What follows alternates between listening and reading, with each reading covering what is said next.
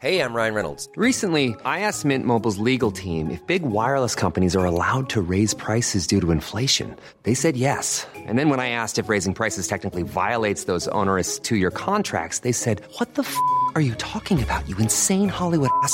So to recap, we're cutting the price of Mint Unlimited from $30 a month to just $15 a month. Give it a try at mintmobile.com slash switch. $45 upfront for three months plus taxes and fees. Promo rate for new customers for limited time. Unlimited more than 40 gigabytes per month. Slows. Full terms at mintmobile.com.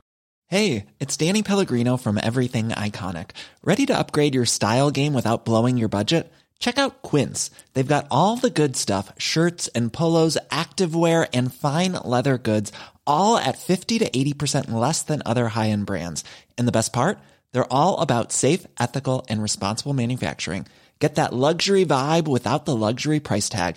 Hit up quince.com slash upgrade for free shipping and 365 day returns on your next order. That's quince.com slash upgrade.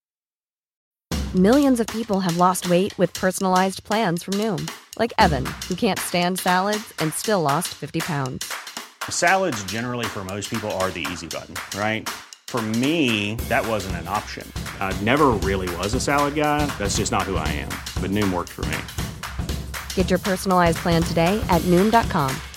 Real Noom user compensated to provide their story. In four weeks, the typical Noom user can expect to lose one to two pounds per week. Individual results may vary. Nous voilà repartis pour un cas. On pourrait se dire qu'avec les quelques cas étudiés, plus rien ne peut nous surprendre avec ce couple. Et pourtant, quand on a fait nos recherches sur cet épisode, on en a eu des surprises. Par exemple, l'implication dans ce cas d'un pape que l'on a connu de notre vivant, ou encore la raison pour laquelle une famille se retrouve hantée par un démon. Mais comme toujours, les Warren, fidèles à eux-mêmes, vont réussir à discréditer toute cette histoire par leur simple présence. Aujourd'hui, on vous raconte l'histoire de la famille Smurl. C'est parti pour un nouveau moment d'occulture. Le cas de la famille Smurl commence bien avant l'arrivée des Warren. Dans les faits, on peut même dire que leur triste histoire commence dès 1972. Cette année-là, l'ouragan Agnès frappe le nord de la Pennsylvanie, en touchant, entre autres, la ville de Wilkes-Barre. C'est là que vivent John James Smurl, surnommé Jack, et Janet Smurl, ainsi que leur fille Dawn. Et cette même année, Janet attend leur deuxième fille, Heather. Vivent également dans cette même ville les parents de Jack, John et Mary Smurl. Leurs maisons respectives ayant subi de gros dégâts, ils se mettent à la recherche d'une nouvelle habitation. Et c'est finalement à environ 15 km de distance qu'ils trouveront leur bonheur. Il s'agit d'une maison sur deux blocs, c'est-à-dire qu'il y a deux maisons en une, permettant ainsi d'accueillir les deux familles. Celle-ci est sur deux étages, plus un grenier et une cave. Et aurait coûté 18 000 dollars à la famille, alors que le prix moyen d'une maison au début des années 70, aux États-Unis, était de 26 600 dollars. On place juste cette info-là pour vous en reparler plus tard. D'ailleurs, petite précision, on ne donnera pas dans cette vidéo l'adresse exacte de la maison des Smurls. Déjà parce que c'est suffisamment facile comme ça de trouver l'adresse, et ensuite parce que des gens y habitent actuellement et n'exploitent pas la maison pour son histoire, et donc n'ont pas à en subir les conséquences. Et même si nous ne sommes que des petits youtubeurs français qui sont loin de faire des millions de vues, on préfère ne pas propager l'adresse exacte, surtout si un film Conjuring est un jour fait dessus. Et pour mieux comprendre de quelles conséquences on parle, on ne peut que vous renvoyer vers notre vidéo sur le Cap Perron. Bref, en 1973, ils achètent la maison et s'y installent durant le mois d'octobre. Jack a alors 30 ans, Janet 26, Dawn 3 et Heather quelques mois de vie. En décembre de la même année s'installent alors les parents de Jack dans la seconde partie de la maison. John a alors 58 ans et Marie 59. Tout ce petit monde a l'air absolument heureux de vivre ensemble malgré les difficultés récentes. Toutefois, les premiers phénomènes étranges se seraient produits dès les premiers mois dans la maison. Au début, les phénomènes étaient anodins, voire presque imperceptibles. Les tiroirs s'ouvrent et se ferment mystérieusement d'eux-mêmes. Les radios débranchées diffusent de la musique forte et les fauteuils à bascule se balancent d'avant en arrière alors que personne ne s'y trouve. Puis d'autres phénomènes viennent progressivement s'ajouter à la liste. Une étrange odeur pestilentielle d'origine inconnue persistait dans la maison. Des marques de griffures dans le bois sont apparues dans la chambre à coucher récemment rénovée. Aussi souvent que possible, la famille a essayé d'attribuer les événements à des explications logiques. Cette simple phrase relève deux points très importants dans cette affaire. Les Smurls disent avoir été très longtemps dans la recherche d'explications logiques avant de contacter les Warren. Et il est important de noter que beaucoup de travaux ont été réalisés dans la maison. Des travaux qui ont majoritairement été faits par Jack Smurl. Par exemple, des traces qu'ils ont associées à de la moisissure apparaissent sur les murs, même après un coup de peinture. En conséquence de quoi, Jack Smurl a décidé de recouvrir les murs avec du lambris. Oui, niveau travaux, c'est une très très mauvaise idée, mais on y reviendra. Pour les Warren, qui à ce moment-là de l'histoire ne sont pas encore présents, il s'agit d'une phase tout à fait normale de hantise. Lorsqu'une hantise va se produire chez quelqu'un, ce sont toutes les choses qui se produisent pour ces personnes. Portes qui s'ouvrent et se ferment, bruit de pas, point froid psychique, entendre ce que nous appelons des chuchotements magiques, ce sont toutes les étapes du début. En 1977, Janet accouche de deux filles, les jumelles Shannon et Karine. Durant l'année 1982, la famille adopte Simon, un berger allemand. Les événements ne s'arrêtent pas pour autant, mais n'augmentent pas en gravité. Cependant, des objets semblent commencer à disparaître, puis parfois à réapparaître, voire être tout simplement déplacés dans la maison. Mais jusque-là, les Smurls sont encore dans la recherche d'explications rationnelles. Les enfants qui jouent avec les objets, s'amusent à les cacher, ou encore plus simplement des moments un peu tête en l'air où on oublie où est-ce qu'on a posé tel ou tel objet. Il faudra attendre 1985 pour que la famille considère que les premières manifestations vraiment inexpliquées ne commencent. Et il y a même une date précise le 29 avril 1985. Pourquoi cette date-là? Eh bien parce que pour la famille, cette date est spécialement liée à la religion. Car oui, nous ne l'avons pas encore précisé, mais la famille Smurl est croyante. Croyante et pratiquante. Or, le 29 avril 1985, c'est le jour de la confirmation d'Iser. Et pour celles et ceux qui ne sauraient pas ce qu'est la confirmation, sachez qu'il s'agit globalement de l'un des sacrements de l'initiation chrétienne, avec le baptême et l'Eucharistie. Et ce jour-là, un plafonnier serait tombé sans raison alors qu'Iser, Shannon et Janet se trouvaient dans la cuisine. Mais je vous laisse écouter Janet Smurl, la mère de famille, qui raconte un peu plus en détail cet événement qui sera clairement le tournant de l'histoire. Iser, Shannon et moi-même étions dans la cuisine et j'étais en train d'attacher son collier à sa corde de confirmation. Nous avions un plafonnier d'un mètre sur deux et il est tombé sans aucun avertissement, en une fraction de seconde, il est venu s'écraser sur la table de la cuisine. Ça n'a pas tangué, ça n'a pas oscillé, c'est juste venu s'écraser. Ça a fait une entaille sur le front de Shannon, ça a fait une marque sur le réfrigérateur et cela environ une demi-heure avant que nous allions à l'église.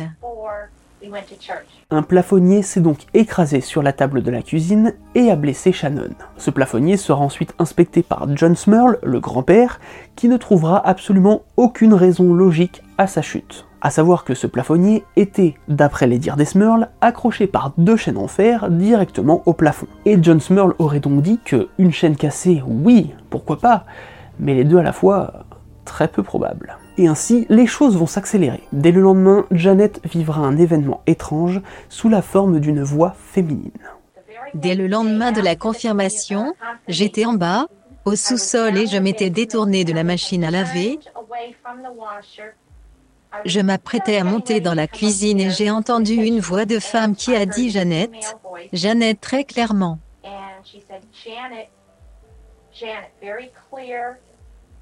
J'ai pensé que c'était ma sœur et j'ai dit que j'arrivais tout de suite. Quand je suis arrivée en haut des marches, bien sûr, il n'y avait personne. J'étais seule dans la maison. Comme dit plus tôt dans cette vidéo par Ed Warren, les fameux chuchotements magiques. Mais ce n'est pas tout. Janet aurait également vécu quelque chose de bizarre avec les lumières. Ce jour-là, les enfants étaient partis à l'école et il faisait un peu maussade. C'était une matinée pluvieuse donc la lumière était allumée.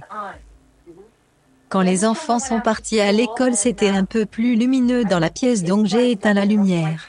Je suis montée pour faire le lit et quand je suis redescendue, la lampe était de nouveau allumée. Donc j'ai de nouveau éteint la lumière. J'ai été dans la cuisine, faire la vaisselle et je suis descendue pour faire la lessive, puis je suis remontée et la lumière était de nouveau allumée. Par la suite, Janet verra beaucoup de phénomènes étranges, notamment avec les portes de la maison, que ce soit celles de l'entrée ou du placard. Ce jour-là, je suis allée faire des courses et je suis rentrée à la maison. La porte d'entrée était déverrouillée et poussée contre le mur. Pas juste entrebâillée, poussée jusqu'au bout. Il était environ 14h15, 14h30 et je me suis dit que, peut-être, Dawn était rentrée. Alors je l'ai appelée, j'ai dit, Dawn, pas de réponse. Alors j'ai regardé, parce qu'elle pose toujours ses livres à un certain endroit, son sac à main n'était pas là. Personne d'autre n'était là. Nous avons besoin d'une clé pour entrer et pourtant la porte était grande ouverte. Ça s'est produit plusieurs fois avec la porte. La porte du placard de notre chambre est une porte à persienne qui s'assemble au milieu. Vous la poussez sur le côté et la porte s'assemble de cette façon. Cette porte s'ouvrait et se fermait. Nous avons essayé de le faire et c'est impossible. Ajoutez à ça que parfois les enfants se seraient retrouvés comme projetés hors de leur lit dans une autre pièce, voire même carrément téléportés. Les enfants se sont plaints de personnes flottant autour de leur lit la nuit et de sons intenses, comme si une grande bête ailée se trouvait dans la pièce. À plusieurs reprises, les plus jeunes enfants, Karine et Shannon, ont été jetés de leur lit à travers la pièce comme des poupées de chiffon. Jack courait vers les enfants qui criaient et les trouvait en tas, sur le sol, couverts d'échymoses et effrayés. Une nuit, vers une heure du matin, Jack et moi étions couchés dans le lit en train de parler. Nous avions eu beaucoup d'expérience ce jour-là. Pendant que nous parlions, nous avons entendu ce terrible bang et Shannon était allongé au bas du palier. Or, si vous marchez dans mon couloir ou sur mes marches, ils font un bruit de grincement. Donc si elle avait marché dans le couloir, nous l'aurions entendu. Et nous n'avons entendu aucun bruit de pas. Elle a été retrouvée au bas du palier et elle ne se souvient pas comment elle était arrivée là.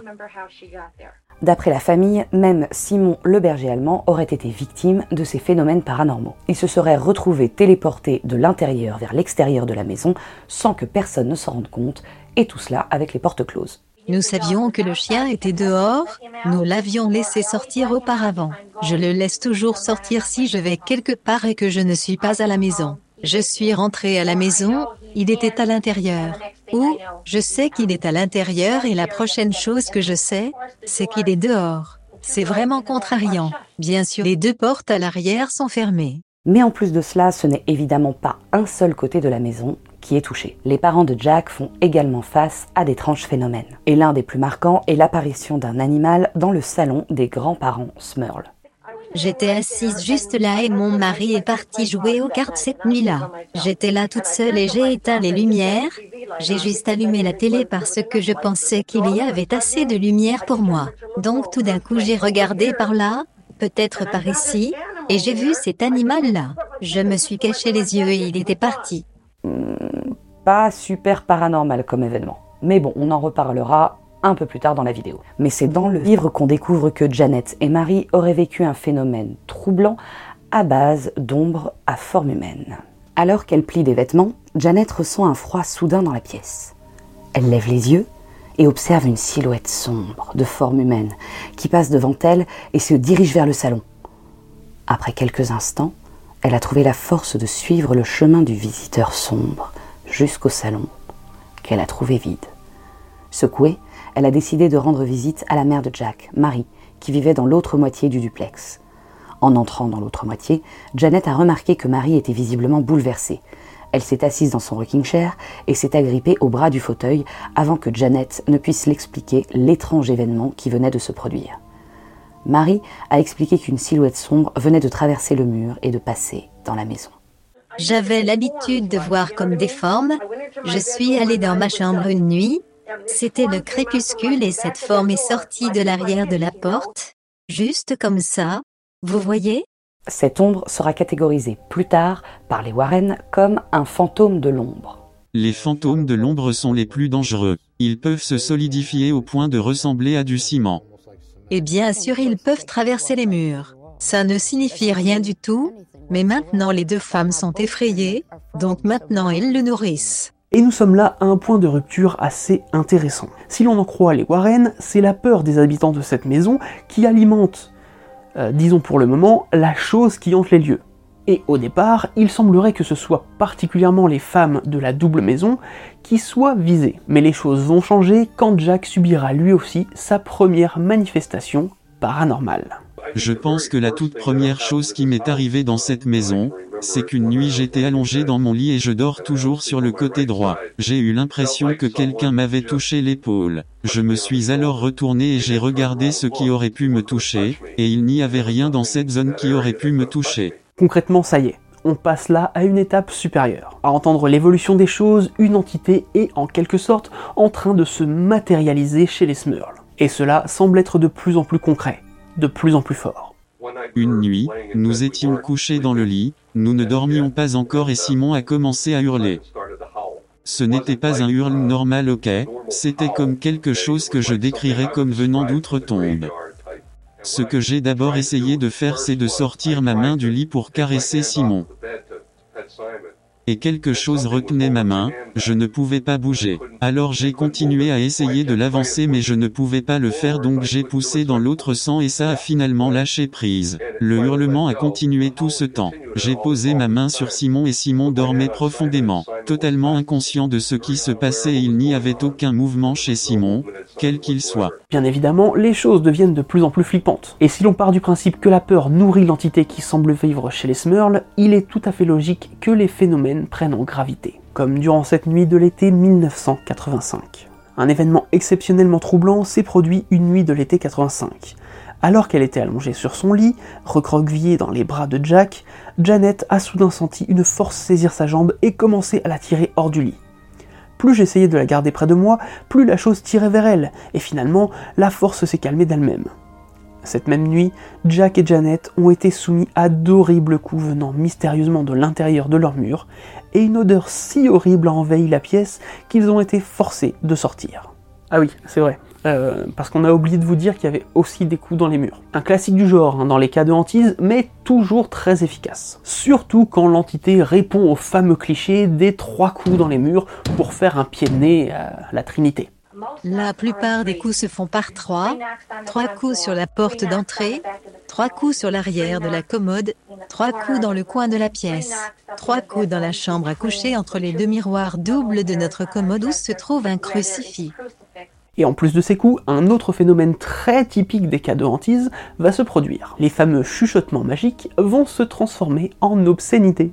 Nous avions remarqué durant l'été que la mère ne voulait plus parler à Jeannette et moi. Maman, pourquoi es-tu en colère contre nous? Elle a dit, toi et Jack avez eu une si terrible dispute il y a quelques semaines et le langage grossier que vous avez utilisé, elle a dit, je n'ai jamais entendu de telles choses et je ne vous savais pas capable d'avoir une dispute comme celle-ci. Bien sûr, nous n'avons jamais eu une telle dispute et nous n'utilisons pas ce genre de langage, mais elle et ma tante, toutes les deux, l'ont entendu clairement venir de notre maison. Bref, on va pas vous donner tous les détails, ça deviendrait vraiment beaucoup trop long. Du coup, on vous met le lien de l'interview des Smurls en description si vous voulez vous connaître absolument tous les petits détails. On en vient alors à un ras-le-bol de la famille. Les incidents ne pouvaient plus être ignorés. Bien qu'ils en aient parlé auparavant, Jack et Janet considéraient maintenant sérieusement l'idée que leur problème était au-delà de la logique et de la raison. Ce qu'ils vivaient était quelque chose d'anormal. Les événements s'aggravaient, au point de craindre pour leur vie et celle de leur famille et de décider qu'il était temps de chercher activement une aide extérieure. Pendant ces journées, Janet a fait des recherches sur le paranormal et, bien qu'elle ait appris que sa famille n'était pas la seule à vivre ce type de phénomène, les livres n'offraient aucune explication réelle sur la raison de ces événements ou sur la façon de les faire cesser. Les Smurls ont finalement fait une pause dans leur recherche exhaustive d'aide lorsqu'à la fin de l'année 1985, un professeur d'université locale leur a donné le nom d'Ed et Lorraine Warren. Voilà, on y arrive. Les Warren sont bientôt dans le coup. Et autant vous dire que les choses ne vont pas aller en s'arrangeant. Début décembre 1985, Janet appelle directement les Warren. Mais en 85, Ed avait fait une attaque cardiaque. Le couple Warren avait donc un peu levé le pied sur les affaires. Il faudra alors attendre 1986 pour que les Warren soient de retour dans le game. Il n'y a pas à dire, j'adore cette transition. Les Warren arrivent donc chez les Smurls en début du mois de janvier 1986. Et ceux qu'ils vont soi-disant découvrir et vivre chez les Smurls les convaincront bel et bien qu'il s'agit là d'une affaire paranormale. Est-ce qu'ils se sont déjà déplacés et se sont dit Ah non, tiens, ça c'est pas paranormal? Les évaluations psychiques menées par Lorraine ont révélé que plusieurs entités étaient impliquées dans l'affaire Smurl. Quatre entités ont été identifiées, trois esprits humains et un démon. Bien que les trois esprits humains ne soient pas moins préoccupants pour les Warren, ils savaient que ce à quoi ils étaient réellement confrontés était un démon, une entité qui n'a jamais été humaine. Voilà, les Smurls sont donc hantés par trois fantômes et un démon. Oh, c'est quand même pas de chance. Plus tard, dans le Scranton Time, le 14 septembre 1986, les Warren et les Smurls donneront davantage de précisions sur ces entités. Patrick, un homme mort ici et qui a peur d'affronter Dieu, de crainte d'être puni pour un acte inexpliqué qu'il a commis. Abigail, une vieille femme morte et qui est quelque peu sénile et confuse, et un démon sans nom à l'odeur putride. À cette liste, les Smurls en ajoutent un autre, un bon esprit, qui les protège et fait parfois sentir la rose dans une pièce. Et les Warren ont même vécu des choses étonnantes sur place dès le premier jour. Mais je laisse Lorraine raconter ça elle-même. C'est le premier jour dans la maison et Ed avait apporté toutes ces reliques de première classe qui nous ont été données. Ed les a prises et les a mises sur le lit dans la chambre parentale et lui et moi nous sommes assis sur le lit et il a mis cette musique, cette musique de chant grégorien. Les mauvais esprits haïssent les chants grégoriens, ils haïssent les prières. Nous prions ensemble à haute voix. Il y avait les portes à persiennes sur le placard mais le tapis était si épais et ils n'ont jamais eu les portes rabotées donc vous deviez soulever les portes pour les ouvrir ou les fermer et clômes. Les portes allaient d'avant en arrière comme des folles. Puis la télévision s'est allumée mais elle n'était pas branchée. Puis toutes les choses qui étaient sur le bureau ont commencé à danser. Et ce n'est pas tout. En plus de ce démon qui ne semble pas du tout apprécier les chants grégoriens et les objets chrétiens, il aurait même vécu en direct l'une des fameuses téléportations de Simon le chien. Simon le chien, on dirait un dessin animé. Remarquez que cet escalier, lorsque vous montez, est vraiment très étroit. Jack était assis sur la dernière marche. L'un de nos chercheurs se trouvait peut-être à cet endroit en train de parler à Jack. Ils ont regardé le chien, qui est un berger allemand adulte, traverser le couloir. Il ne descendait pas les escaliers, il aurait dû passer les deux hommes qui étaient présents dans l'escalier. Jack a décidé d'appeler le chien parce qu'il ne pouvait pas le voir pendant quelques minutes et le chien est venu d'en bas. Alors, malheureusement, cet extrait est issu d'une interview menée par Lorraine Warren lorsqu'ils sont retournés pour la deuxième fois chez les Smurls en février 1986. Donc, ni les phénomènes vécus par les Warren dans la chambre parentale, ni la fameuse téléportation de Simon, rien de tout ça ne semble avoir été filmé. Et c'est dommage. On commence quelque peu à être habitué, mais c'est quand même pas de chance que lors de la deuxième visite, eh bien là il y avait une caméra, et là bah, il ne s'est rien produit. Même pas un triple coup dans les murs. Bref, la venue des Warren semble avoir quelque peu énervé les entités qui semblent vivre chez les Smurls. Après votre première visite, j'ai été frappé, ça m'a frappé, toujours sur mes jambes ou mes pieds. Et entre ce moment et la seconde visite des Warren le 14 février 1986, il s'en est passé des choses. Par exemple, les coups deviennent particulièrement forts, à tel point qu'ils sont capables de réveiller le grand-père Smurl, qui pourtant, à ce moment-là de sa vie, avait une perte de 60% de son audition. Qu'avez-vous entendu, John? Comme un grand fracas. À quelle distance de vos cela s'est-il produit? C'était juste à ça, juste au-dessus de moi, Juste au-dessus? Juste en face du lit. Les coups commencent même à être localisés au niveau des objets religieux. Cela s'est produit dernièrement et cela m'a perturbé parce que ça n'avait jamais tourmenté un objet religieux auparavant. Maintenant, ça a cogné sous un crucifix et ça a cogné au centre d'un chapelet qui est accroché au lit de ma fille aînée. Et enfin, la forme noire fait encore des siennes. J'ai vu une forme il y a deux nuits qui descendait les marches et tout d'un coup elle a disparu. Le jour de la Saint-Valentin 1986, donc, Lorraine Warren interview tous les membres adultes de la famille. Et si vous suivez nos vidéos sur les Warren depuis un petit bout de temps maintenant, la première question que Lorraine a posée ne vous surprendra pas. Et pourtant, Lorraine y a glissé une petite surprise inattendue. Qu'est-ce qui, selon vous, a pu déclencher tout cela? Y avait-il des planches Ouija avec lesquelles on jouait dans cette maison? L'un des enfants était-il impliqué d'une manière ou d'une autre dans le trafic de drogue ou dans les séances de spiritisme organisées dans la maison? Pas à notre connaissance. Alors, autant la planche Ouija, bon, on peut comprendre la question, surtout que de leur vivant, les Warren étaient de fervents opposants à l'objet. Les séances de spiritisme, bon, ok, on comprend très bien où Lorraine veut en venir. Mais alors, la vente de drogue Quel est le putain de rapport avec les démons et les fantômes? À la limite, si la famille est consommatrice, là ça pourrait expliquer bien des choses. Mais là on va pas être con, hein. La question repose clairement sur le fait que la vente de drogue attirerait les démons et les fantômes. Et comme quoi, la logique des Warren nous réserve encore des surprises. Et des surprises sur cette affaire de la part des Warren, il y en a encore quelques-unes. Mais si vous le voulez bien, revenons au jour de cette interview. Ce jour-là, Jack Smurl dira pour la première fois devant les caméras qu'il est persuadé que sa maison est hantée, faisant totalement contraste avec la pensée qu'il revendiquait jusque-là de ne pas y croire et de garder l'esprit critique. En fait, jusqu'à il y a un an, je pensais que ce genre de choses n'arrivait que dans les films et j'ai toujours pensé que les films étaient toujours exagérés. Donc je n'y croyais pas vraiment. Bien sûr, je crois en Dieu, aux anges et aux démons.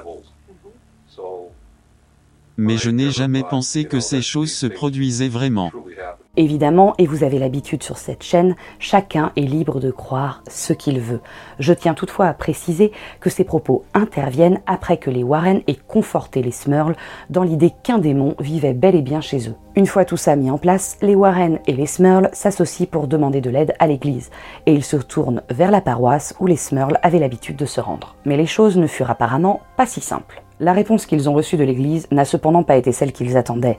Janet Smurl et Lorraine ont toutes deux essayé à plusieurs reprises de faire venir un prêtre de l'Église catholique romaine locale à la maison, sans succès. Et oui, on va le préciser au cas où vous n'auriez pas fait le lien, à ce moment-là, nous sommes en 1986. L'Exorciste 1 et 2 sont sortis depuis plus ou moins 10 ans et il y a déjà eu 3 Amityville au cinéma. L'Église ne se mouille plus autant qu'avant, vu qu'il y a une augmentation notable de témoignages de phénomènes paranormaux. De plus, le couple Warren est alors connu, puisque comme je viens de le dire, trois films Amityville sont déjà sortis. Aux États-Unis, notamment avec l'affaire Arnie Johnson, où ils ont aidé à plaider la possession démoniaque au tribunal, leur réputation n'est plus à faire. Une fois, après avoir fait tout ce chemin pour rencontrer ce prêtre et lui parler, il m'a dit qu'il n'avait pas de temps à me consacrer ce jour-là parce qu'il devait donner des instructions à un couple qui allait se marier.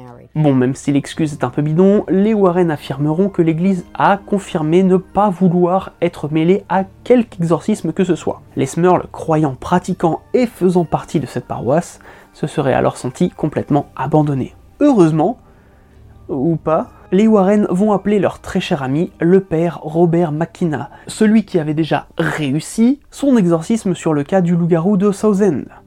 Mais c'est surtout celui dont l'exorcisme n'a pas du tout été utile sur le cas Maurice Thériault. Quoi qu'il en soit, le père Robert McKenna accepte une nouvelle fois d'aider les Warren et ira donc pratiquer un exorcisme mineur chez les Smurls. Mais entre le moment où Robert McKenna a accepté de venir chez les Smurls et le jour où il a pu réellement se déplacer chez eux, les choses se sont encore empirées. D'après les Warren, c'est parce qu'une nouvelle fois, le démon s'est senti en danger. Et l'un des événements les plus marquants de cette affaire va alors se dérouler durant ce laps de temps. Jack Smurl va se faire attaquer par une succube. Ryan Reynolds here from Mint Mobile. With the price of just about everything going up during inflation, we thought we'd bring our prices down. So to help us, we brought in a reverse auctioneer, which is apparently a thing. Mint Mobile unlimited premium wireless. Ready to get 30, 30, bit to get 30, bit to get 20, 20, 20, bit to get 20, 20, bit to get 15, 15, 15, 15 just 15 bucks a month. So, Give it a try at mintmobile.com slash switch. $45 upfront for three months plus taxes and fees. Promo rate for new customers for limited time. Unlimited more than 40 gigabytes per month. Slows. Full terms at mintmobile.com. There's never been a faster or easier way to start your weight loss journey than with PlushCare. PlushCare accepts most insurance plans and gives you online access to board-certified physicians who can prescribe FDA-approved weight loss medications like Wigovi and Zepbound for those who qualify. Take charge of your health and speak with a board-certified physician about a weight loss plan that's right for you. Get started today at plushcare.com slash weight loss. That's plushcare.com slash weight loss.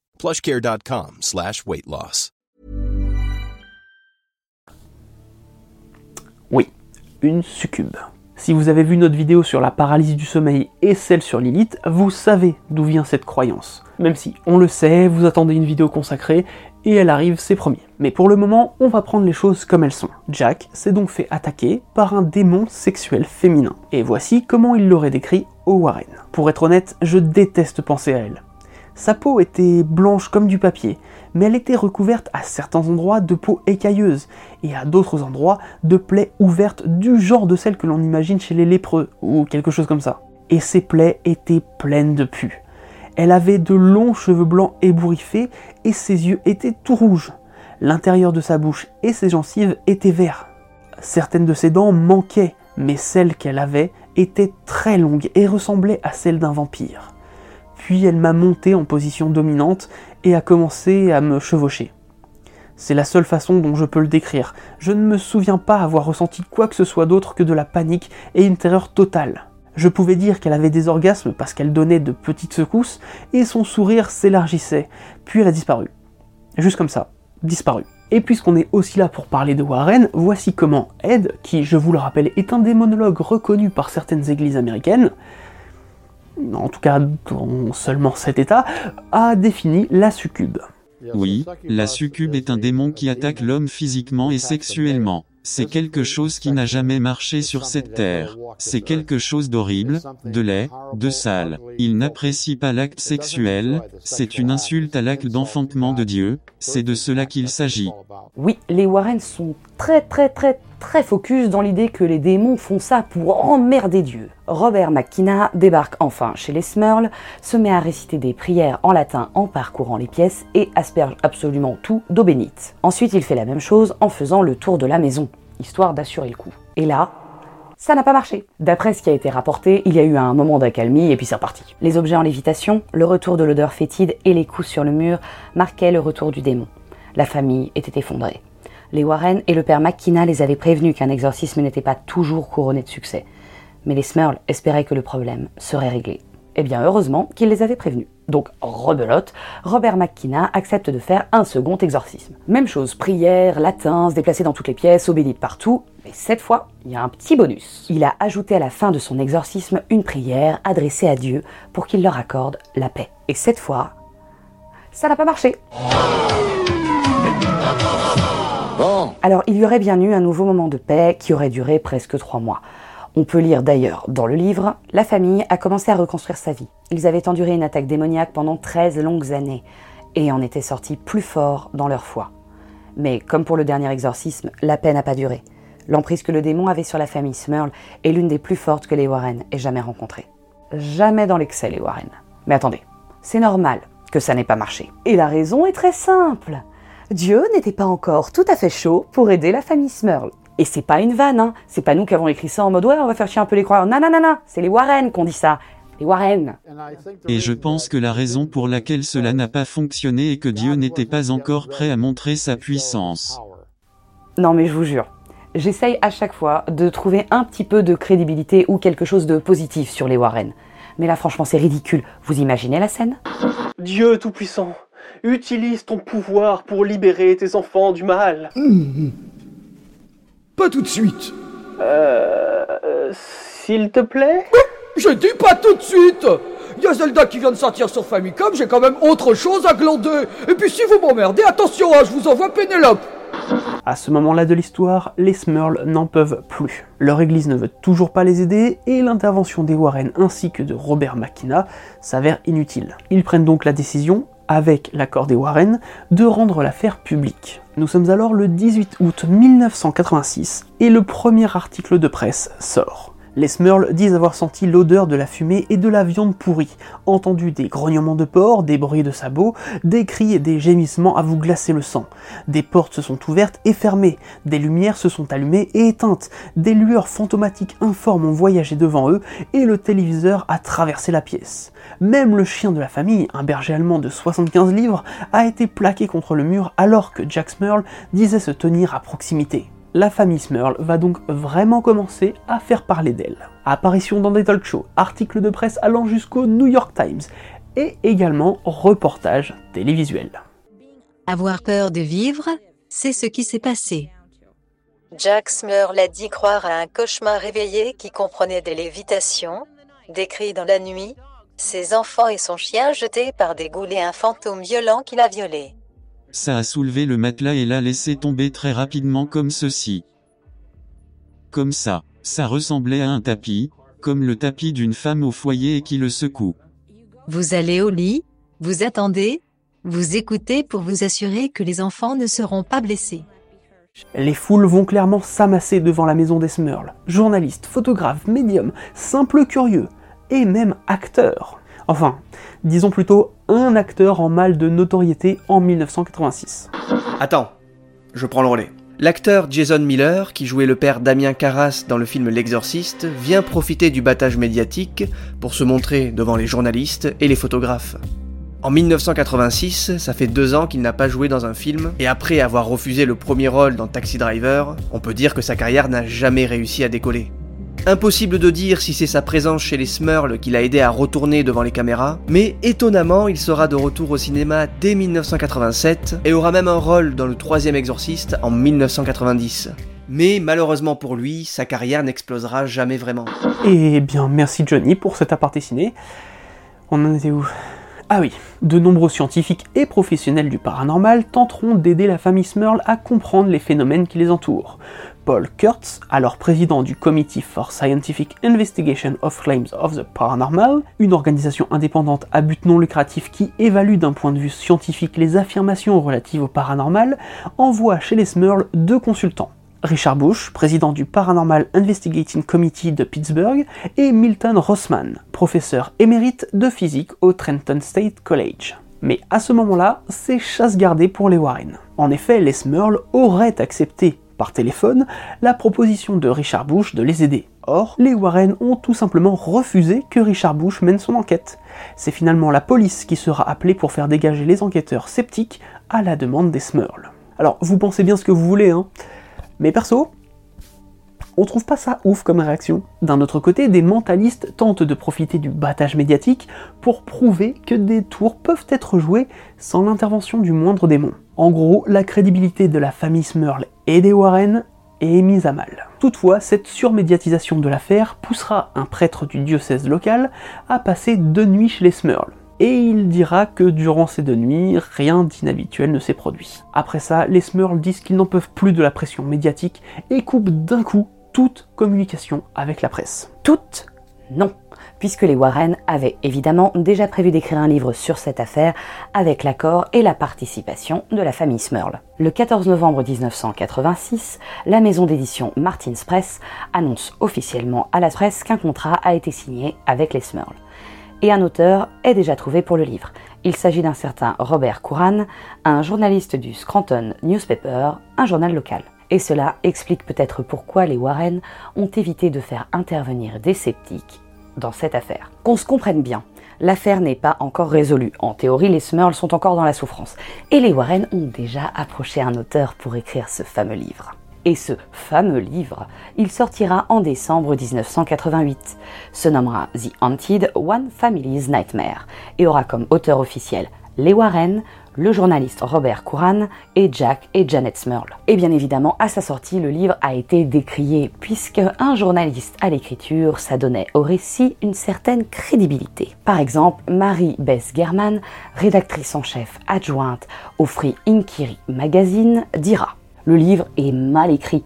Il est difficile de concevoir qu'un journaliste soi-disant sophistiqué, objectif et pour autant que je sache, du moins jusqu'à présent, crédibles comme Couran, prennent leur histoire au sérieux, étant donné l'absence totale de preuves empiriques ou physiques pour l'étayer. Joseph Marussac, journaliste au Walkes Bar Times, un autre journal local, écrira ceci. Robert Couran abandonne les principes de son métier pour donner au lecteur un compte-rendu unilatéral de ce qui s'est passé ou ne s'est pas passé pendant plusieurs années dans l'ancienne maison de Jack et Janet Smurl. Ah oui, parce qu'il y a ça aussi. Si vous avez bien suivi, le livre est sorti deux ans après l'énorme buzz médiatique de cette affaire. Et officiellement, la famille Smurl n'a jamais résolu son problème de hantise. Ce qui veut dire qu'entre 1987 et 1988, il a dû s'en passer des choses. Alors a priori, oui, la famille dit que les coups dans les murs ont continué et qu'ils ont aussi continué à voir des ombres. Mais leur apparition dans les médias, quels qu'ils soient, a grandement diminué. Et quelques temps avant la sortie du livre, à la fin de l'année 1988,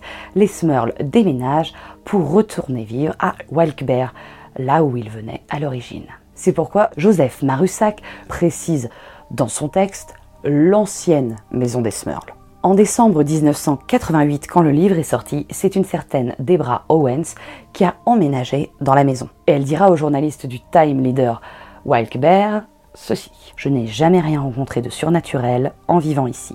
Pour autant, pour les Smurls, est-ce que la hantise était finie? En vrai, euh, impossible de vous répondre. Mais les Warren laissent entendre que oui, car leur livre va être l'outil de Dieu pour clôturer comme il se doit cette histoire. Toujours d'après les Warren, un homme dont ils ignorent le nom a lu leur livre et aurait été consterné d'apprendre que l'Église n'a pas du tout aidé la famille Smurl. Cette personne, qui aurait des contacts au Vatican parce que lui aurait dû être ordonné prêtre catholique avant de finalement revenir chez lui pour des raisons familiales, aurait fait jouer ses relations en faveur des Smurl. Il a écrit une lettre et envoyé le livre au cardinal Ratzinger au Vatican. Nous avons reçu une copie de la lettre par la poste. Nous sommes allés chez les Smurl le soir même. Ils avaient alors déménagé à Wolfsberg, et nous en avons ri. Imaginez, personne d'autre n'a aidé. Pourquoi Rome écouterait-il cet homme Mais Dieu travaille d'une étrange manière.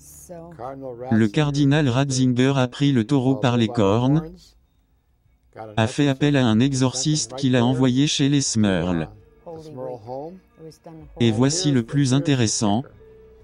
Le prêtre qui ne voulait pas les aider au début, qui leur a dit qu'il ne voulait pas être dérangé, frappe alors à la porte. Bonne nouvelle pour vous. La bonne nouvelle c'est que Rome est intervenu en votre faveur.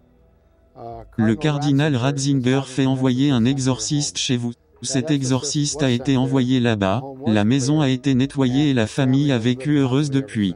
Donc voilà, la fin officielle de la hantise des Smurl, c'est qu'un troisième exorcisme, cette fois ordonné par le Vatican, aurait été fait dans la nouvelle maison des Smurl en 1989, et cette fois aurait bel et bien fonctionné. Donc d'après les Warren, un illustre inconnu a aidé les Smurl grâce à leur livre. Bon, ça paraît un peu fou, mais pourquoi pas? Cet homme aurait eu comme contact au Vatican un certain cardinal Ratzinger. Du coup, vous vous en doutez, on a voulu savoir si ce cardinal existait vraiment et s'il était bien présent au Vatican entre 88 et 89. Eh bien, on a été extrêmement surpris de découvrir qu'il nous a fallu littéralement deux minutes pour checker cette info, et elle s'avère être vraie. Et à moins que les Warren se soient renseignés sur toutes les personnes qui étaient susceptibles d'ordonner un exorcisme en 1989 au Vatican, il nous est difficile de ne pas accorder un peu de crédibilité à ce propos. Surtout que ce fameux cardinal Ratzinger, c'est pas n'importe qui, puisqu'en novembre 1988, Joseph Ratzinger est devenu vice-doyen du collège des cardinaux. Donc c'est pas Joel Clodo. Mais surtout, Joseph Ratzinger n'est pas moins que le futur pape Benoît XVI. Et si, vous le savez, c'est celui qui était constamment comparé à Palpatine. Donc oui, il semble qu'un pape qui est mort en 2022 et participer à la résolution d'une affaire Warren. Et je vous avoue que celle-là, bah, on l'avait clairement pas vu venir. Malgré tout, même si tout se recoupe bien, bah, il nous est quand même impossible de vérifier la véracité de tous ces propos. Déjà parce que la fameuse lettre que les Warren auraient reçue de ce fameux inconnu, bah elle n'a jamais été rendue publique, et qu'en plus de ça, comme le dit si bien Ed Warren, ça n'est pas dans le livre dit une TED, parce qu'à ce moment-là il n'y avait pas de conclusion. Ils ont écrit un livre sans conclusion. Enfin, en 1991, un téléfilm adapté du livre est diffusé sur la chaîne de télévision Fox Network. Ce film s'appelle tout simplement The Haunted.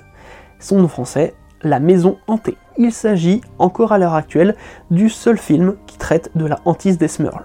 Évidemment, ce cas fait partie des hypothétiques scénarios pour Conjuring 4. Ce cas est même particulièrement pressenti car James Wan pourrait, grâce au très grand nombre d'événements qui se seraient produits chez les Smurls, y incorporer toutes les entités que l'on a pu voir dans le Conjuring verse, histoire de clôturer la saga comme il se doit. Mais encore une fois, tout ça reste à l'état de rumeur, malgré le titre du quatrième volet, The Conjuring Last Rites. Maintenant qu'on a été jusqu'à là, conclusion de l'histoire, on va revenir sur quelques points. Déjà, sachez qu'on peut lire dans des articles sur Internet ou voir dans des vidéos qui ne font que des copier-coller de ces articles erronés sur Internet que le cas paranormal des Smurls est parmi les hantises les plus documentées. C'est complètement faux. La famille n'a rien enregistré et les seuls à dire être en possession de preuves, ce sont les Warren, qui ne les ont jamais fournis à la presse ni à l'église contrairement à ce que Ed Warren a affirmé. Gros menteur lui aussi. Enfin, plus exactement, il aurait oublié à qui il les aurait confiés. Vous savez, la parole des Warren, euh, disons que maintenant on a quand même étudié assez de cas pour pouvoir se permettre de dire que leur crédibilité est pas folle. Mais qu'en est-il de celle des Smurls? Autant vous le dire tout de suite, avec l'impressionnante quantité d'événements qu'ils auraient vécu, il est très difficile de tenter de vous prouver que chaque chose a une explication rationnelle. Donc pour celles et ceux qui veulent croire dur comme fer à la hantise, eh bien sachez que vous aurez toujours une possibilité. Toutefois, on va évidemment développer certains détails pour, disons, étayer notre propos. Déjà, sachez que l'ancien propriétaire Steve Ellis, qui a vécu tout de même 17 ans dans cette maison, a affirmé que lui, quand il y habitait, avant l'arrivée des Smurls, il ne s'était absolument jamais rien passé d'étrange. Ensuite, on va partir d'une question simple. Quel aurait été l'intérêt des Smurls de faire intervenir les Warren après 13 ans de hantise dans cette maison? Si vous avez déjà suivi nos autres vidéos sur les Warren, vous devez savoir que euh, la plupart du temps, il se cache une raison monétaire derrière ces cas. Or, les Smurls ne roulent pas sur l'or. Alors que Jack Smurl est entré dans la marine après l'obtention de son diplôme en 1959, il fait son service militaire en grande majorité dans le corps médical de la Navy et espère devenir médecin après l'armée. Mais les choses ne se déroulent pas tout à fait comme il l'avait prévu. Il finit finalement par trouver un emploi chez Tops Chewing où il rencontre Janet Domoski, qui deviendra sa femme en décembre 1968. Si toi aussi tu vas être capable de reconnaître les vidéos faites par des youtubeurs qui font du bullshit, ou alors qui copient le travail des autres même s'il est erroné pour faire un max de vues sans travailler, c'est très facile. Trouve leurs vidéos sur ce cas et regarde s'ils disent que Jack était technicien en neuropsychiatrie. Si c'est le cas, sache que cette vidéo c'est du bullshit et que le youtubeur est un frifon feignant. Il nous a juste fallu aller sur sa nécrologie pour affirmer qu'il travaillait bien chez Top Stringham. Voilà, voilà. En 1970, ils auront leur première fille, Dawn. Comme on vous l'a dit, les Smurls ont dû déménager à cause de l'ouragan Agnès qui a frappé en 1972. Et en 1973, en plus du déménagement, leur deuxième fille arrive. Donc l'argent à ce moment-là devait commencer à manquer quand même. D'après certaines sources, la nouvelle maison aurait été intégralement payée par John et Mary Smurl. Mais ça, il nous est malheureusement impossible de le vérifier tout comme le prix de la maison. Si l'on part du principe qu'elle était bien à 18 000 dollars, comme le suggèrent certaines sources, et que le prix moyen d'une maison au début des années 70 aux États-Unis était de 26 600 dollars, c'est bien que celle-ci avait forcément quelques défauts. Et effectivement, on sait, de par les Smurls, que Jack y a fait beaucoup de travaux. Le truc, c'est que parmi ces travaux, il y a beaucoup d'éléments qui auraient pu inspirer les Smurls. Par exemple, les coups dans les murs auraient très bien pu provenir de problèmes de plomberie. Et l'on sait que la plomberie était l'un des plus gros problèmes rencontrés par la famille Smurl. Ce problème de plomberie pourrait également expliquer pourquoi il y avait autant de moisissures dans la maison. Même si cette photo est de très mauvaise qualité, on peut tout de même se rendre compte de l'état d'un des murs de la maison. Mais au-delà de la plomberie, cette maison est à seulement 15 km de leur précédent logement. Ce qui signifie que cette maison aussi a dû subir quelques dégâts de l'ouragan Agnès. Beaucoup de problèmes ont peut-être justement un lien avec cet événement météorologique. Et c'est peut-être aussi pour cela qu'après 17 ans à vivre dedans, Steve Ellis, l'ancien propriétaire, a vendu la maison. Et d'ailleurs, cette même moisissure peut totalement expliquer l'odeur pestilentielle et désagréable qui se dégageait en continu dans la maison. Mais pour les Warren, l'odeur a une explication logique. L'odeur qu'ils sentaient. Oui, c'est le démon. Les diables ou démons détestent les êtres humains qui ont été créés par Dieu. Ils vont dans les zones sombres durant les heures claires de la journée. Où vont-ils? Ils vont dans les tombes, dans ces vieilles tombes anciennes, ils aimaient voir un corps se détériorer, c'était la création de Dieu. C'est pourquoi quand les gens disent ⁇ Oh, cette chose est entrée dans la pièce et je pouvais sentir cette chose comme si c'était des ordures ou quelque chose de mort ⁇ c'est parce que cette chose a été dans la tombe quelque part. Donc pour les Warren, quand dans une maison hantée ça pue, c'est qu'un démon a été maté un corps en décomposition et que du coup il se balade avec l'odeur sur lui. Bon, chez nous, Nov Alexandre a inventé le fantôme qui pue quand l'un des chiens pète. Mais je pensais pas qu'il était aussi proche euh, de la connerie des Warren. Bref, le 4 septembre 1986, deux enquêteurs pour le Skeptical Inquirer se sont rendus à Westpinston ils y auraient fait deux découvertes. Déjà, un voisin des Smurls nommé Bernard Ratzvin aurait lui aussi des odeurs nauséabondes chez lui. Ceci serait dû à des tuyaux d'égout inadéquats qui feraient remonter des odeurs bah, euh, d'égout depuis près de deux ans. Pour la seconde découverte, ils se sont rendus à l'Office of Surface Mining de Walsberg et ont découvert que la zone sur laquelle est construite la maison des Smurls est au-dessus d'anciennes mines abandonnées. Alors évidemment, ça n'explique pas tout, mais comme on vous l'avait dit déjà dans notre très vieille vidéo sur les poltergeists, les coups dans les murs peuvent venir de cavités souterraines. Le cas Weilokes en France, dont on vous avait déjà parlé dans cette dite vidéo, est un exemple parfait. Un homme se croyait hanté parce qu'il y avait des coups dans ses murs et il n'arrivait pas à expliquer pourquoi, et en fait tout a été expliqué par la cavitation. Et dans cette affaire, c'est peut-être le cas également. Mais bon, revenons-en à la moisissure. Cette fameuse moisissure, Lorraine Warren l'a évoquée lorsqu'elle a été visitée pour la seconde fois le 14 février 1986, la famille Smurl. Lorsqu'ils ont acheté cette maison, cette pièce était un peu plus grande mais ils ont agrandi leur salle de bain ce qui a réduit la taille de cette pièce. Mais c'est sur ce mur, lorsqu'ils ont emménagé, qu'il y avait une ouverture. Pas une ouverture où vous auriez un poêle ou toute autre forme de chauffage parce qu'il n'y avait pas de cheminée derrière. Et ensuite, à partir de ce trou, il y avait une marque sombre sur le mur qu'aucun savon, ni eau, ni aucun détergent et certainement pas quatre couches de peinture n'ont pu couvrir. C'est la raison pour laquelle cette pièce est recouverte d'un lambris.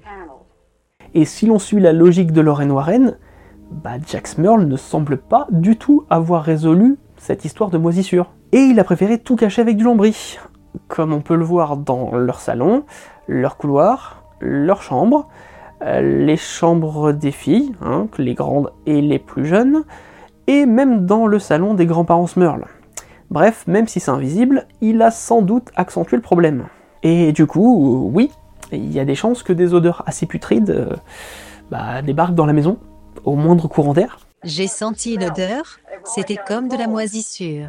Nous allions à l'église puis nous revenions et bien sûr la moisissure était là mais ensuite elle disparaissait. Et du coup oui, hein, il y, a, de grandes chances que ce qui sentait comme de la moisissure en soit réellement. Alors je suis d'accord, hein, ça, ça n'explique pas tous les problèmes qu'ils ont eus, et ça permettait sans doute à la famille d'avoir l'impression de vivre un peu plus sainement. Dès 1977, ce sont deux filles de plus qui viennent s'ajouter à la famille.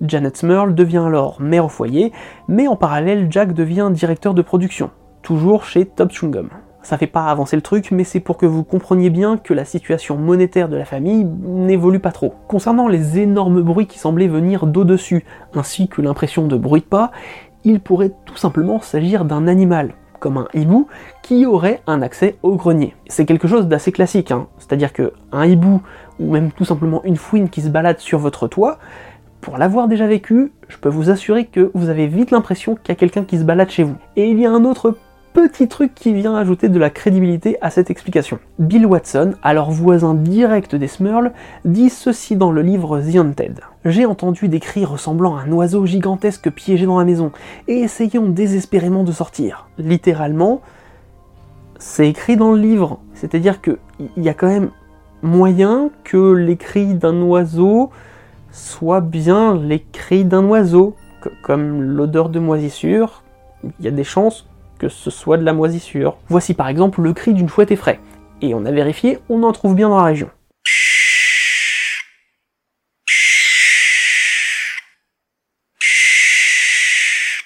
Franchement, entendre ça en pleine nuit, ça peut vous glacer le sang. Mais durant les recherches des deux enquêteurs du Skeptical Inquirer, il y a un autre animal qui a été mis en cause. Voici ce qu'ils disent dans leur rapport. Un voisin sceptique a pointé du doigt un écureuil dans l'arbre devant la maison des Smurls et a dit voilà votre démon. Plusieurs autres soutiennent sa théorie, affirmant que de nombreux écureuils, ratons laveurs et moufettes habitent la région. Enfin bref, impossible de tout expliquer, hein, comme on vous l'a dit, mais il y a certaines pistes qui commencent quand même à être bien tracées. A contrario, les voix qu'a entendues Janet, bah impossible de la contredire, hein, euh, vu qu'elle est la seule à les avoir entendues. Et d'un autre côté, bah, par exemple, la première forme noire que Marie Smurl a vue, pouvait très bien être le chien, puisqu'à ce moment-là, bah, du coup, Jack et Janet Smurl venaient d'adopter le chien. Il aurait très bien pu se faufiler, se glisser dans la seconde partie de la maison en pleine nuit, alors que Marie Smurl avait la télé allumée, et donner l'impression d'une forme noire euh, bizarre. Et le fait qu'il se téléporte dedans dehors peut très bien être expliqué par le fait que peut-être savait-il ouvrir les portes ça s'est déjà vu. Mais encore une fois, hein, on balance ça comme ça, et c'est impossible pour nous, vu qu'on n'était pas, de prouver si les choses se sont réellement passées comme les Smurls le disent. Toutefois, toutes ces choses, toutes ces petites choses auraient pu très bien inspirer les Smurls pour leur argumentaire lorsque les Warren sont venus. Mais il y a quand même un truc. Un truc qui pourrait expliquer pourquoi ils ont attendu 1985 pour contacter les Warren. Lors de son entretien avec Lorraine Warren, Jack Smurl lâche devant la caméra une information très intéressante. J'ai eu un bracelet quand j'ai subi une opération du cerveau il y a deux ans et j'ai un bracelet en acier inoxydable. Un bracelet d'alerte médicale que je porte qui dit que je pourrais avoir des crises d'épilepsie et aussi que je suis allergique à la pénicilline. Cette information, qui est balancée au détour d'une explication sur ce fameux bracelet médical qui aurait disparu de façon inexpliquée, nous informe qu'en 1984, soit l'année avant qu'il contacte pour la première fois les Warren, Jack Smurl a subi une opération du cerveau. Et je vous rappelle que dans cette histoire, on est aux États-Unis. La couverture médicale pour ce genre d'opération, c'est pas celle de la France. Ça a dû leur coûter une blinde. Et donc en 84, la famille Smurl, c'est un père opéré du cerveau, une mère au foyer et quatre filles de 13, 10 et 2 fois 6 ans. Clairement, financièrement, ça devait être la merde. Qui plus est, il est dit que Janet Smurl, pour tenter d'expliquer leur hantise, s'est mise à lire des livres sur le paranormal. Et il s'avère que lors de nos recherches, on est tombé sur un site nommé Huntingly, Pennsylvania, qui s'amuse à relier les histoires de hantise avec l'histoire des régions où elles se sont produites. Et fait étonnant, il s'avère qu'il y a eu un meurtre dans une maison à quelques kilomètres de là où habitaient les Smurls. On a vérifié, c'est une info exacte. Et l'histoire de ce meurtre, c'est qu'un certain John Lutz a tué sa femme Augusta chez lui en 1899. Ce nom ne vous dit rien?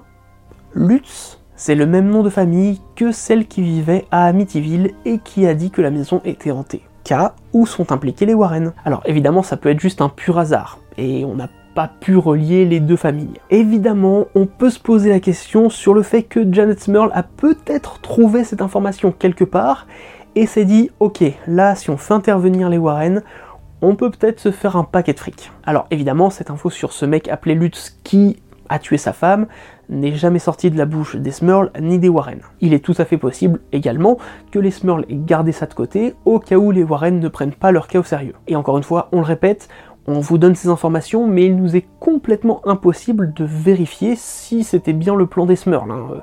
On trouve juste ça très gros. Alors, on va parler du truc qui est censé être le plus marquant sur cette affaire, le viol de Jack par une succube. Bien sûr, vous connaissez sans doute notre avis sur la question, mais on va le dire clairement quand même, oui, nous pensons que Jack est victime de paralysie du sommeil. D'autant que cette paralysie arrive juste après le premier exorcisme. Cette paralysie du sommeil a pu être créée par le stress de la concrétisation de cette affaire avec l'intervention d'un homme d'église. Je rappelle que les Smurls sont croyants, donc s'ils ont monté leur truc pour de l'argent, euh, l'intervention d'un homme d'église et du coup le mensonge qu'on lui fait directement, quand on est croyant, ça peut peut-être un peu faire flipper pour son âme. Pour être tout à fait franche, Jack est sûrement assujetti à la parasomnie. Je sais pertinemment que même après avoir quitté la première maison, il a été attaqué à au moins six autres reprises de la même manière. Du coup, de notre point de vue, Jack a juste eu d'autres paralysies du sommeil. Et si ça s'est produit dans la nouvelle maison, c'est bien parce qu'ils étaient dans la période entre le déménagement et la sortie du livre, un moment où bien logiquement le stress est très présent. Entre l'apparition de la succube, l'impression d'avoir eu le bras bloqué au moment de se coucher alors qu'il voulait toucher son chien, et cette impression que quelqu'un lui aurait touché l'épaule pile au moment de s'endormir, semble bien nous pousser vers un problème de sommeil. Et en plus du fait qu'on sache qu'il ait été opéré du cerveau et qu'il souffre d'épilepsie, il a aussi donné une information importante à Lorraine. Et quand j'avais environ 9 ans, un soir, je me suis levé pour aller aux toilettes et j'ai marché dans le couloir. Je suis passé devant l'escalier et quand j'ai regardé en bas j'ai vu deux paires d'yeux qui me fixaient. Les yeux ne bougeaient pas, ne clignotaient pas et n'avaient pas de corps ou de forme. Juste deux paires d'yeux et j'ai eu peur alors je suis allé dans la chambre de ma sœur pour essayer de la réveiller, je ne pouvais pas la faire bouger. Vous savez j'ai tout essayé, je l'ai poussé, je l'ai tiré j'ai tout essayé et je n'ai pas réussi à attirer son attention. Et ce genre de truc qui donne l'impression de se déplacer chez soi sans pouvoir réveiller les gens qui nous entourent, eh bien ça porte un nom, l'hallucination nocturne. Et ça fait partie des nombreuses parasomnies recensées. Du coup, déjà à 9 ans, son sommeil était pas top. Stephen Barrett, psychiatre, et Robert Gordon, psychologue, ont proposé de procéder à des examens psychiatriques et potentiellement de poser des diagnostics sur Jack Smurl et d'autres membres de la famille. Mais les Smurls ont décliné l'offre, affirmant que ni Jack ni aucun autre membre de la famille n'avait besoin de soins psychiatriques. Dommage, parce que cela aussi, ça pourrait expliquer les téléportations des enfants. Peut-être qu'elles aussi sont assujetties à la parasomnie, comme le somnambulisme par exemple. Maintenant, il y a une explication que l'on n'a pas mise en avant pour vous la garder volontairement ici. L'explication de la hantise par les Warren. Imaginons qu'absolument tout est vrai. Que les Warren ont vu juste, et que les Smurls sont bien hantés par un démon et par trois fantômes, dont une succube et un fantôme de l'ombre. Pourquoi la famille Smurl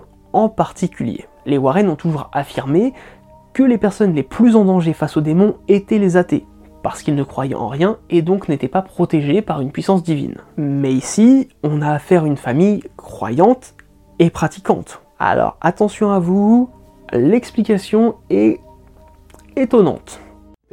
Les gens pourraient dire, qu'ont-ils fait pour ouvrir les portes? Ils n'ont rien fait. Ils sont ce que nous appelons les élus. Quand je dis élus, cette famille très orientée vers la religion, de bons catholiques, de bons chrétiens, a été choisie dans un but précis. Dieu voulait montrer son pouvoir sur le mal et c'est à travers eux qu'il l'a fait. La famille Smurl, pour les Warren, ont littéralement été les jouets de Dieu s'ils ont eu autant de galères entre 1972 et 1989, c'est juste pour prouver le pouvoir divin de Dieu.